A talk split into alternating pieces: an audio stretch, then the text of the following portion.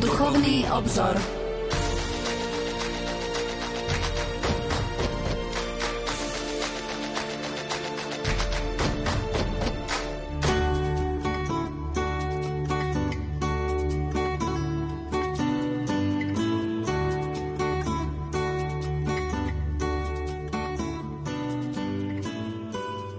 Požehnaný útorkový večer, milí poslucháči, vitajte pri počúvaní relácie Duchovný obzor. Aj dnes vám spolu s otcom Jánom Krupom ponúkneme pokračovanie v uvažovaní grécko-katolického katechizmu Kristus naša Pascha, ktorý vypracovala Ukrajinská grécko-katolícka církev. Veríme, že vás naše rozprávanie zaujme. Pokojný dobrý večer a ničím nerušené počúvanie vám zo štúdia Rádia Lumen praje dnešný vysielací tím. Majster zvuku Marek Rimovci, hudobná redaktorka Diana Rauchová a moderátor Pavol Jurčaga.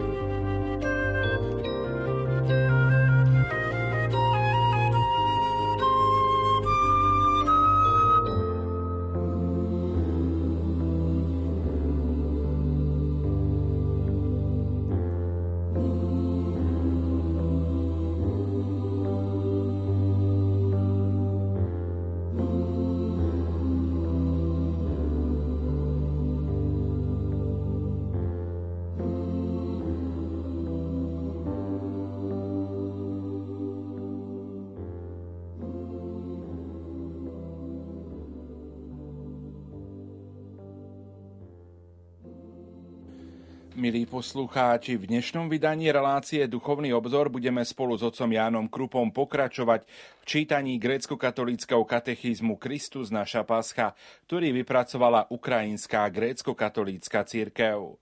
Ako nám rozpráva kniha Genesis, Boh stvoril ľudskú bytosť z prachu zeme, z matérie a vdýchol do nás dých života, vďaka čomu sa ľudská bytosť stala živou bytosťou. Sveté písmo vykresluje stvoriteľa obrazom hrnčiara, ktorý z hliny formuje ľudstvo podľa svojho obrazu. Týmto obrazom je vtelený Syn Boží. On je obraz neviditeľného Boha, prvorodený zo všetkého stvorenia. Ľudstvo je stvorené na obraz Syna. Boží obraz definuje dôstojnosť ľudskej bytosti už v telesnom stave. Ľudská bytosť je dobrá, Dobrota tela spočíva najmä vo fakte, že v našich vzťahoch sme skrze telo schopní vyjadrovať sa ako osoby. Túto schopnosť dostávame ako dar od Boha. Ľudské telo je schopné prijať do seba Božieho ducha. A tak apoštol Pavol označuje ľudské telo za chrám Svetého Ducha.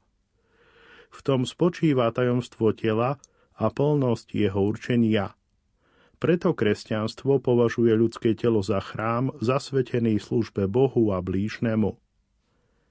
Pretože nás Boh stvoril na svoj vlastný obraz, povoláva nás k svetosti. Sám Boh pokoja nech vás celých posvetí, aby sa zachoval váš duch neporušený a duša i telo bez úhony. Čítame v prvom liste svätého apoštola Pavla Solunčanom.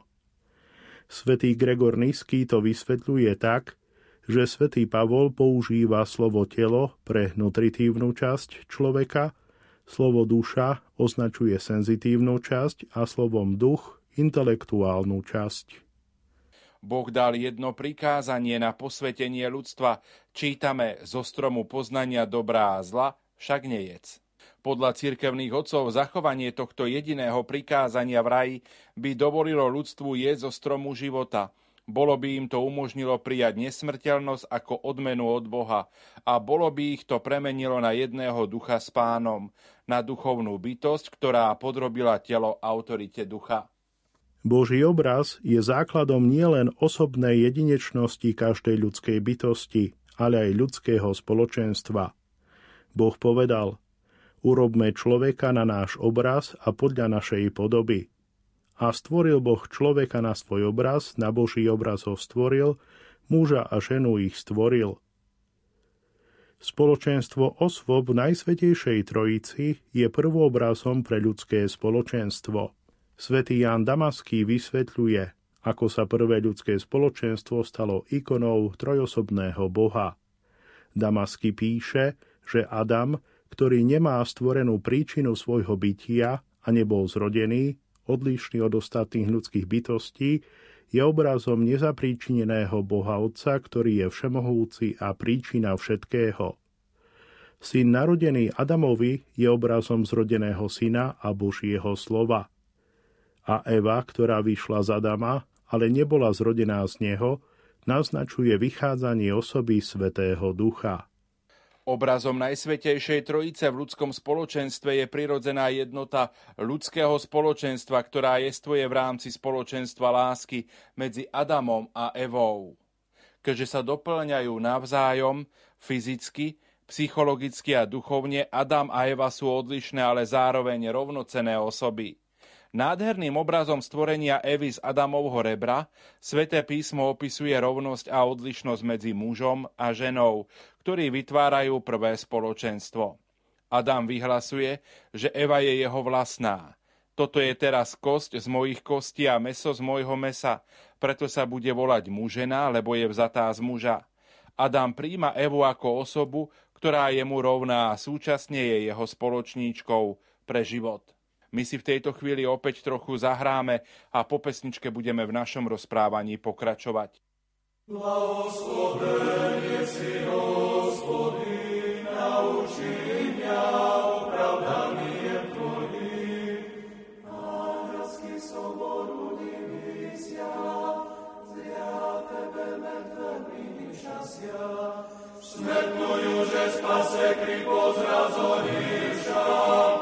i so sobою Adama uzviša,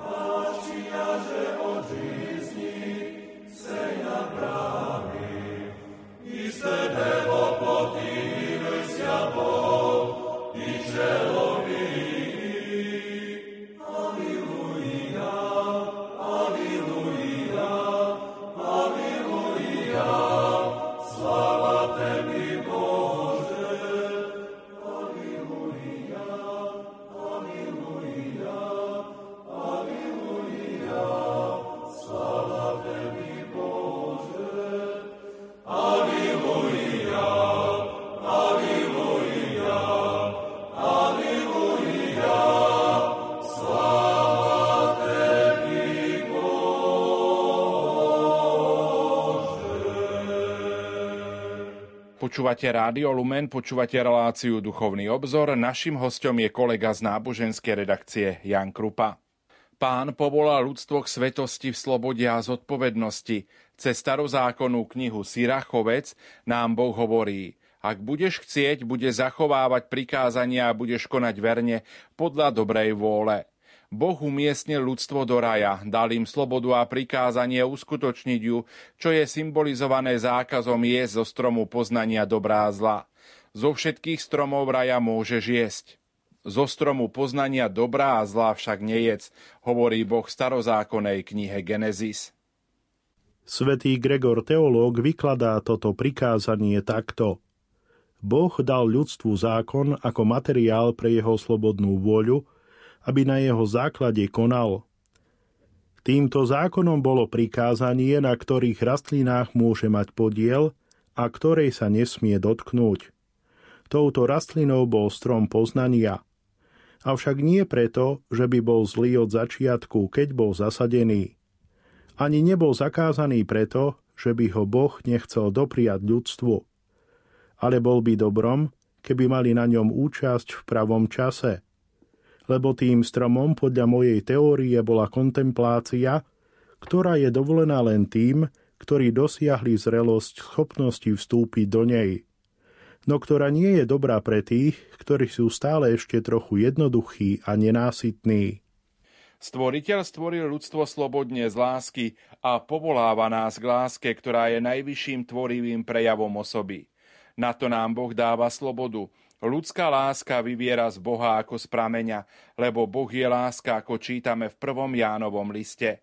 Ján Zlatoústy vysvetľuje, že sloboda patrí k Božiemu obrazu v ľudstve, preto Božia milosť neruší našu slobodu. Najhlbšia dimenzia ľudskej slobody spočíva v schopnosti slobodne si zvoliť Boha a byť s ním. To je dobro avšak s tou slobodou môžeme tiež odmietnúť náš vzťah s Bohom, a to je zlo. Gregor Nisky vysvetľuje, že byť slobodný znamená vlastní schopnosť na nespútané sebaurčenie. Zlo v skutočnosti nepatrí k stvoreniu. Zlo sa objaví len vtedy, keď sa ľudstvo zriekne voľby dobra a takto zneužije svoju slobodu. Sloboda ako Boží dar je upevňovaná každou slobodnou voľbou dobra. Na druhej strane sloboda je obmedzená, keď sa ľudstvo stane závislým od zla, čo je dôsledok jeho zrieknutia sa dobra. Ľudská bytosť je zodpovedná za svoju slobodnú voľbu. Zo všetkých stromov raja môže jesť, zo stromu poznania dobrá a zla však nejedz, lebo v deň, keby si z neho jedol, istotne zomrieš, čítame v knihe Genesis. Toto Božie prikázanie neobmedzuje ľudskú slobodu ani nezasahuje do našej voľby. Boh dáva toto prikázanie ako dar, aby nás upevnil vo všetkom, čo je dobré. Porušením prikázania ľudská bytosť odmieta Boha a týmto spôsobom uvádza hriech do sveta a skrze hriech smrť. Porušením prikázania ľudská bytosť odmieta Boha a týmto spôsobom uvádza hriech do sveta a skrze hriech smrť. Jedením ovocia stromu poznania dobrá a zla človek stráca prístup k stromu života a väzby k Bohu. Spoločenstvo s Bohom je život a svetlo, no odlúčenie od Boha je smrť, konštatuje Irenej Lionský. Keď Adam a Eva prestúpili toto prikázanie, pretrhli svoje puto s Bohom. Ich voľba sa stala príčinou smrti a strom poznania dobrá zla sa stal jej nástrojom. Kríž bol tiež takým nástrojom smrti, pripravený na Golgote pre syna Božieho Ježiša Krista. Avšak Kristus tým, že prijíma smrť na kríži, premienia nástroj smrti kríž na strom života. Grécko-katolíci sa modlia. Naozaj Kriste strom života zakvitol – lebo z kríža, zasadeného v zemi a napájaného krvou a vodou z tvojho čistého boku, vyrašil život pre nás. Kristov kríž sa stal životodárnym krížom. Církev o tejto pravde svedčí liturgicky na sviatok povýšenia vzácného a životodárneho kríža 14. septembra.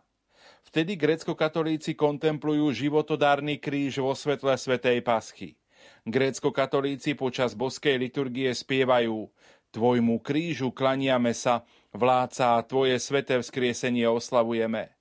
Milí poslucháči, Pán Ježiš dobrovoľne vzal na seba hriech sveta a premenil kríž smrti na znamenie vzkriesenia, keď smrťou premohol smrť a daroval nám väčší život.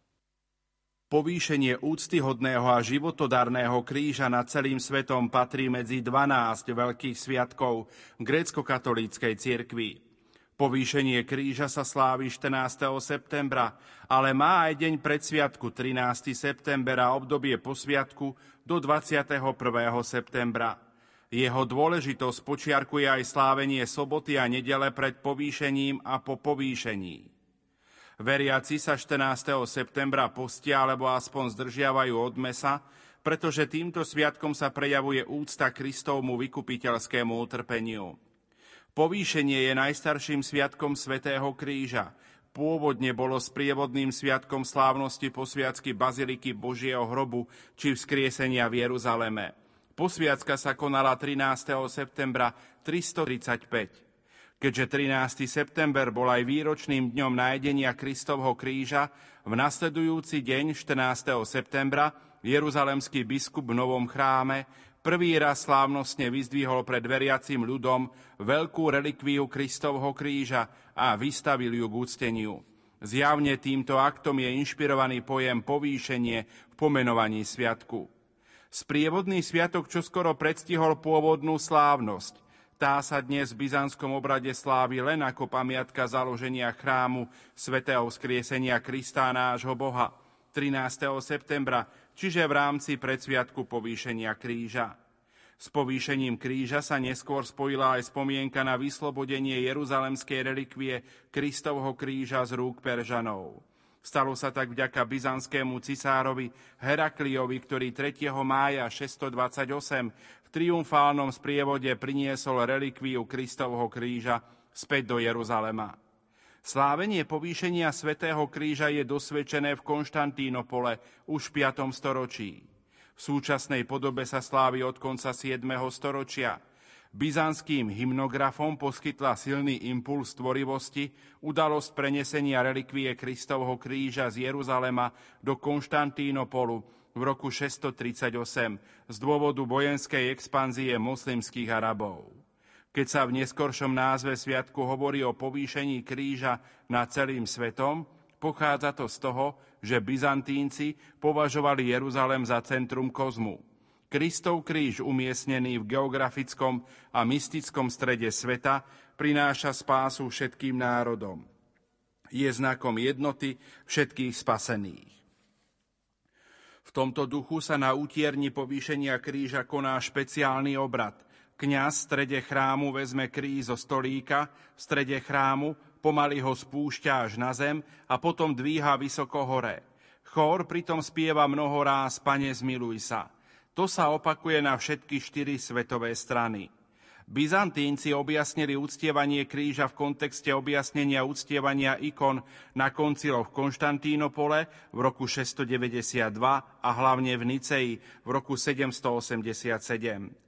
Kto si uctieva obraz, uctieva si osobu, ktorá je na ňom zobrazená kontexte uctievania kríža môžeme povedať, kto si uctieva Kristov kríž, uctieva si vykupiteľské utrpenie Spasiteľa sveta.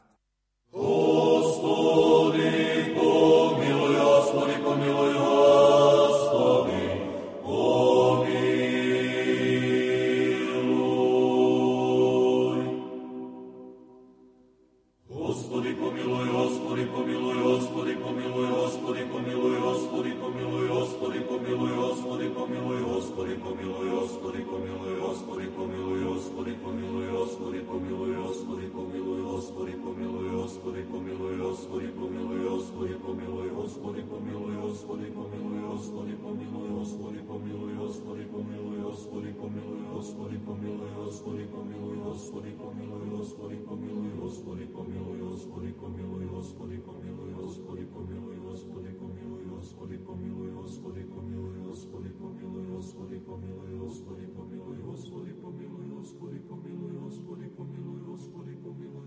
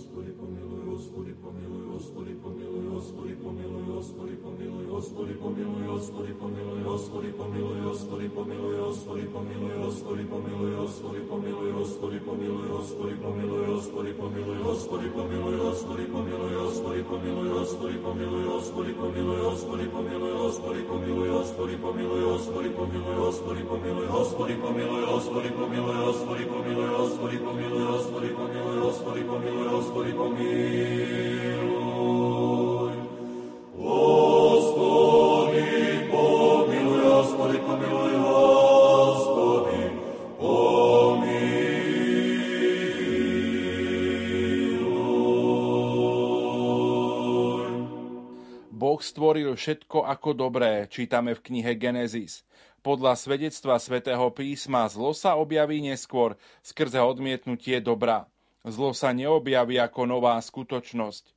Diadoch z Fotiky vysvetľuje, zlo neexistuje od prirodzenosti, ani nikto nie je prirodzene zlý, lebo Boh nestvoril nič, čo nebolo dobré. Zlo je obmedzením a pokazením toho, čo už existuje. Gregor Nisky konštatuje, zlo má svoju existenciu v nebytí. Hriech nás oddeluje od života, od Boha. Zlo sa ukazuje ako výsledok osobného hriechu. Ján Zlatoústy sa pýta, odkiaľ prišlo toto zlo? Nie je to zjavný dôsledok vašej zhýralosti a vašej voľby? Určite je to tak a nikto nemôže tvrdiť opak. Spýtajte sa samých seba. Ako následok pádu vstúpi zlo do sveta, Boh ho pripúšťa kvôli pokáňu a obráteniu ľudstva. Z toho pochádzajú choroby v mestách a krajinách, suchá, zlé úrody, ničenie miest, zemetrasenia, záplavy, porážky armád, ako konštatuje Bazil Veľký. Zlo, ktoré je odmietnutím Boha, sa týka aj neviditeľného anielského sveta. Veď Boh neušetril ani anielov, keď zhrešili, ale zvrhol ich do tmavých priepastí podsvetia a dal ich strážiť až do súdu. Čítame v druhom Petrovom liste – Anieli, ktorí sa postavili proti Bohu, sú nazývaní diabli, démoni, zlí duchovia alebo padlí anieli. V Jánovom evanieliu čítame Diabol bol vrah od počiatku a nezotrval v pravde, lebo v ňom pravdy niet. Keď luhá, hovorí zo seba, lebo je luhár a otec lži. Pád anielov bol následkom pýchy, čiže seba zdôrazňovania v opozícii k Bohu a v túžbe stať sa mu rovnými. Anieli verní Bohu hovorili jasne proti tým, ktorí padli. Kto môže byť rovný Bohu? Kto je ako Boh? Po hebrejsky Michael. V liturgickej tradícii je archaniel Michal, ktorý viedol boj proti padlým duchom, nazývaný archistratégos Teu, čiže vojvodca Božieho vojska. Grécko-katolícka církev slávi sviatok Archaniela Michala a ďalších beztelesných mocností 8. novembra a venuje im tiež pondelok každého týždňa. Ďalším označením pre satana, ktorý je protivníkom Archaniela Michala, je cirkevnoslovanské slovo denicia, zjavne súvisiace so slovom pre denné svetlo. A popri tom latinské slovo Lucifer, nositeľ svetla – z jeho slobodného rozhodnutia sa prvotné svetlo v ňom oddelilo od svojho božského prameňa a stalo sa tmou. Aj Kristus varuje ľudstvo pred týmto nebezpečenstvom. V Lukášovom evanieliu doslova hovorí Daj si teda pozor, aby svetlo, čo je v tebe, nebolo tmou. Sveté písmo rozpráva príbeh pádu ľudstva v raji, pričom používa obraz hada – no had bol stivejší ako všetky polné zvieratá, ktoré urobil pán Boh. Svetí otcovia vnímali v obraze hada nepriateľa Boha i ľudstva, satana. Had navrhol falošné zboštenie ľudstvu, vnúkol mu myšlienku stať sa ako Boh, ale bez Boha pomocou vlastného úsilia. Podľa Bazila Selúcijského diabol v raji vábil Adama márnou nádejou na zboštenie, pričom mu navrhoval, aby za meradlo dobra nepovažoval Boha, ale seba. Prefíkanosť hada spočíva v prekrúcaní slov Božieho prikázania. Ako čítame v knihe Genesis, diabol sa pýta prarodičov, naozaj povedal Boh, kde smiete jesť z nejakého rajského stromu? Zákerná otázka pokušiteľa vtiahne Evu do dialogu s ním, ktorý v nej vyvolá pochybnosť o pravdivosti Boha. Zlý využije túto pochybnosť v Eve, aby klamal. Diabol v knihe Genesis doslova hovorí Nie, nesomriete, vy budete ako Boh, budete poznať dobro a zlo. Klamstvo zlého je založené na predpoklade, že Boh klame ľudstvo svojim prikázaním a týmto spôsobom podkopáva ich slobodu a že jedením zo stromu dobrá zla sa stanú ako Boh. Hadovo klamanie sa stane pokušením prévu. V knihe Genesis čítame a žena videla, že strom je na jedenie chutný, na pohľad krásny a na poznanie vábivý. Eva sa podá pokušeniu, vzala z jeho ovocia a jedla, Dala aj svojmu mužovi, čo bol s ňou a on tiež jedol. Takýmto spôsobom naši prarodičia prestúpili Božie prikázanie a skrze to hriech a zlo vstúpili do sveta. Skrze jedného človeka vstúpil do tohto sveta hriech, konštatuje Apoštol Pavol v liste Rimanom.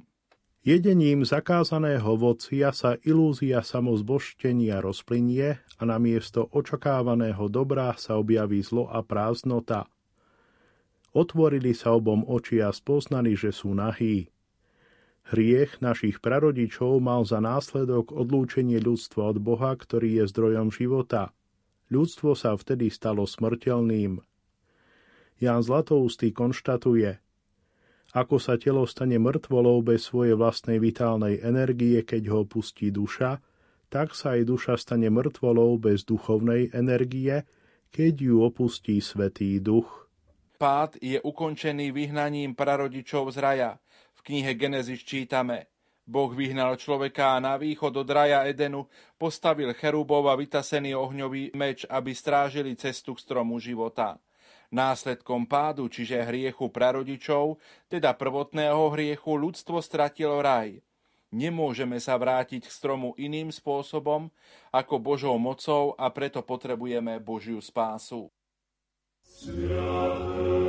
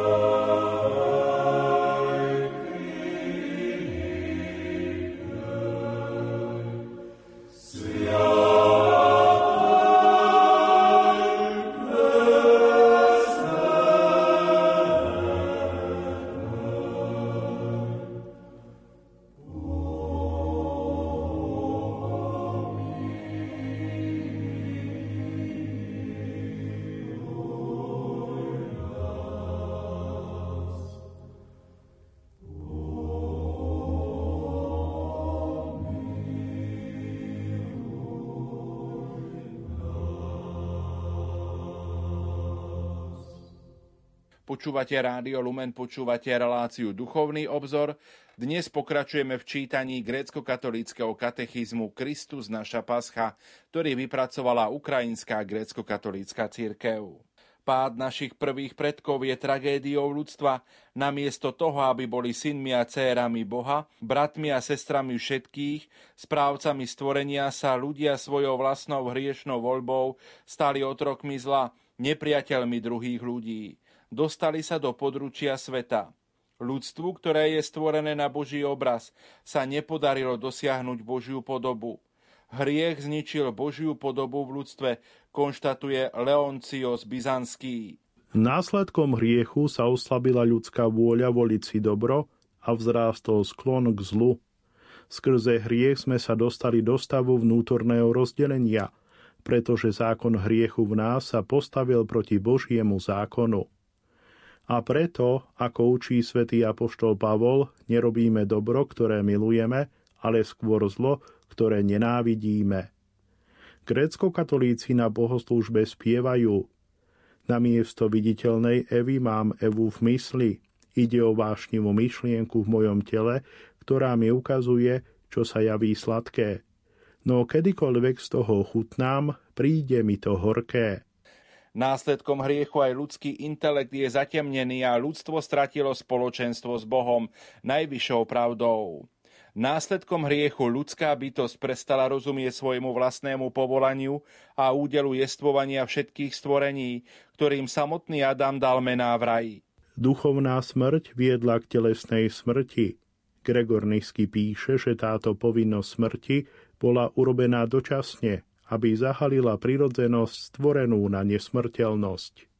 Strach a ostých boli ďalšími následkami pádu.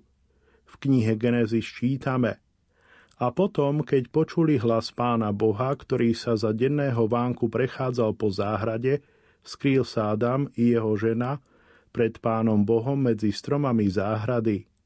Strach nás oberá o pokoj, vyhýbame sa kontaktu s Bohom. Otázkou Adam, kde si, pán Boh skrze hlas svedomia nabáda ľudstvo k pokániu. Avšak Adam sa nekajá, ale sa ospravedlňuje a usiluje sa vyhnúť osobnej zodpovednosti. Žena, ktorú si mi dal na pomoc, tá mi dala zo stromu a ja som jedol. Podobným spôsobom sa ospravedlňuje aj Eva. Had ma naviedol i jedla som. Hriech poškodzuje vzťahy medzi ľuďmi, náša odsudzenie a protiklad medzi muža a ženu. V knihe Genesis čítame I otvorili sa obom oči a spoznali, že sú nahí. Zošili figové listy a urobili si zástierky. Po páde sa vzťah medzi mužom a ženou stal predmetom impulzívnych fyzických nutkaní. Ako čítame, budeš túžiť po mužovi. Do hry vstupuje aj túžba podriadiť si ostatných – tvoj manžel bude vládnuť nad tebou. Hriech prináša do ľudského života choroby a utrpenie. Hriech deformuje ľudské postoje k práci. Z požehnania sa práca redukuje na prostriedok prežitia. V pote svojej tváre budeš jesť svoj chlieb, čítame v knihe Genesis. Hriech narušil harmóniu medzi ľudstvom a prírodou, pretože si počúval hlas svojej ženy a jedol si zo stromu, o ktorom som ti prikázal, nesmie z neho jesť, nech je prekliatá zem pre teba, s námahou sa z nej bude živiť po všetky dni svojho života. Trenie a bodlačie ti bude rodiť a ty budeš jesť polné byliny. Hriech ničí bratstvo v ľudstve, brat sa odsudzí a stane nepriateľom svojmu vlastnému bratovi. Pozri príbeh o Kainovi a Abelovi. Hriech vnáša neporiadok do spoločnosti, a vedie k márnemu úsiliu o budovanie spoločnosti bez Boha. Pozri príbeh o babylonskej veži. Veľké očakávania ľudskej pýchy sa končia len veľkým rozčarovaním, nepokojnosťou, zmetkom a nedorozumením. Grécko-katolíci spievajú Šikovne si naplánovala postaviť väžu duša moja a vybudovať pevnosť pre svoje chlipnosti no stvoriteľ prekazil tvoje úmysly a zrovnal tvoje zariadenia so zemou. Univerzálne následky pádu sa zjavujú pred nami v príbehu o potope. Pán videl, že ľudská neresť na zemi je veľká a že všetko zmýšľanie ich srdca je ustavične naklonené na zlé. Zem však bola skazená pred Bohom, zem bola plná násilia. Besnenie vášni a zlých sklonov, ktoré prevažovali medzi ľuďmi a určovali ich správanie, viedlo k Božiemu trestu, potope. Grécko-katolíci spievajú Ty sama, duša moja, si otvorila okná hnevu svojho Boha a zaplavila si ako zem celé svoje telo a skutky i život. A zostala si mimo archy spásy. Boh sa však neodvrátil od ľudstva, ale naďalej zostával s ním a poskytoval mu nádej na záchranu. Maxim Vyznávač píše, pred svojim viditeľným príchodom v tele Božie slovo Logos prebývalo duchovným spôsobom medzi patriarchami a prorokmi a predobrazovalo tajomstvá svojho príchodu. Prameňom nádeje pre ľudstvo je láska Boha Otca, ktorý poskytuje prísľub spásy. Bože.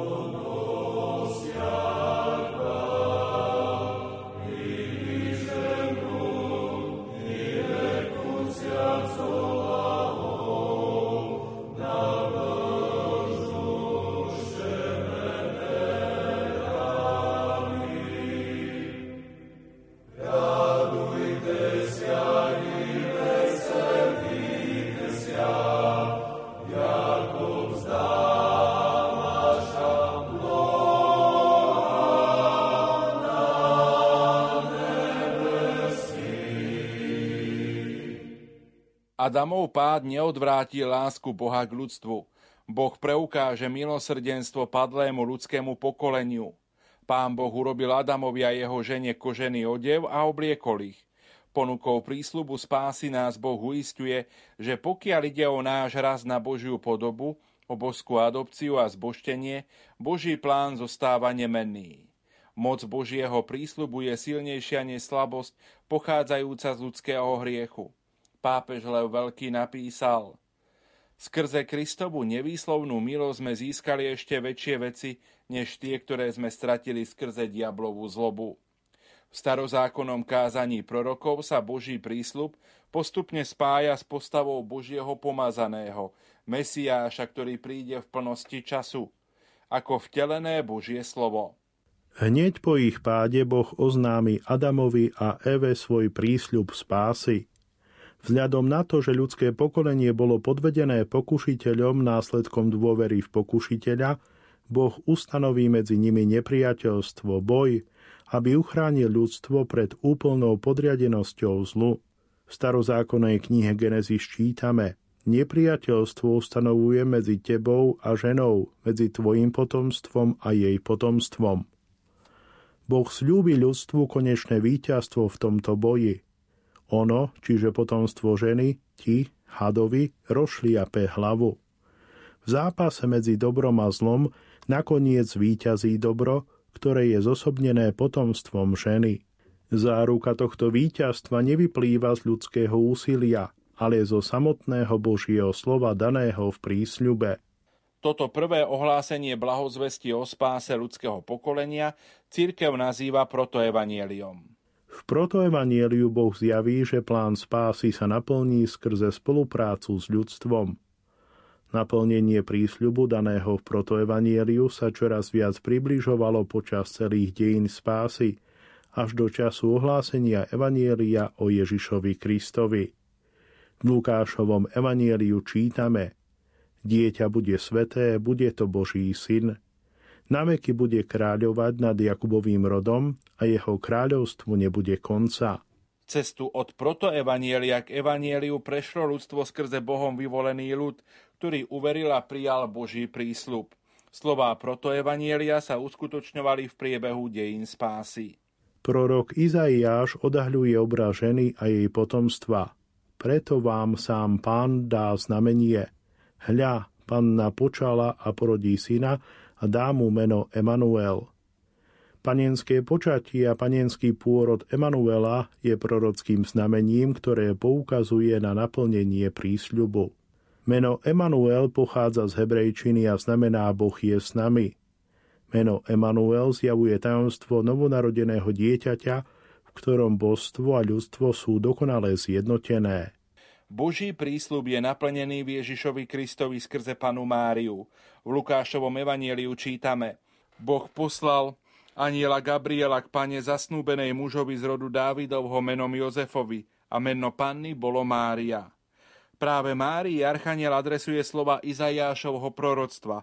Počneš a porodí syna a dáš mu meno Ježiš v mene Ježiš, ktoré pochádza z hebrejčiny a znamená Boh zachraňuje, je zjavený plný význam mena Emanuel, čiže Boh s nami. Blahoslav.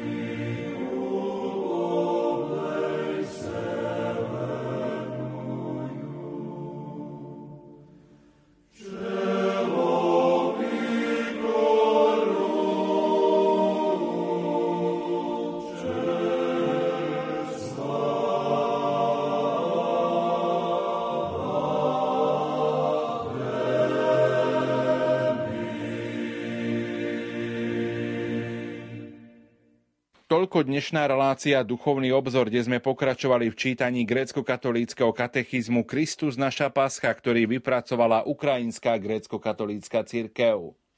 Za pozornosť vám tejto chvíli ďakujú majster zvuku Marek Rimovci, hudobná redaktorka Diana Rauchová a od mikrofónov Jan Krupa a Pavol Jurčaga.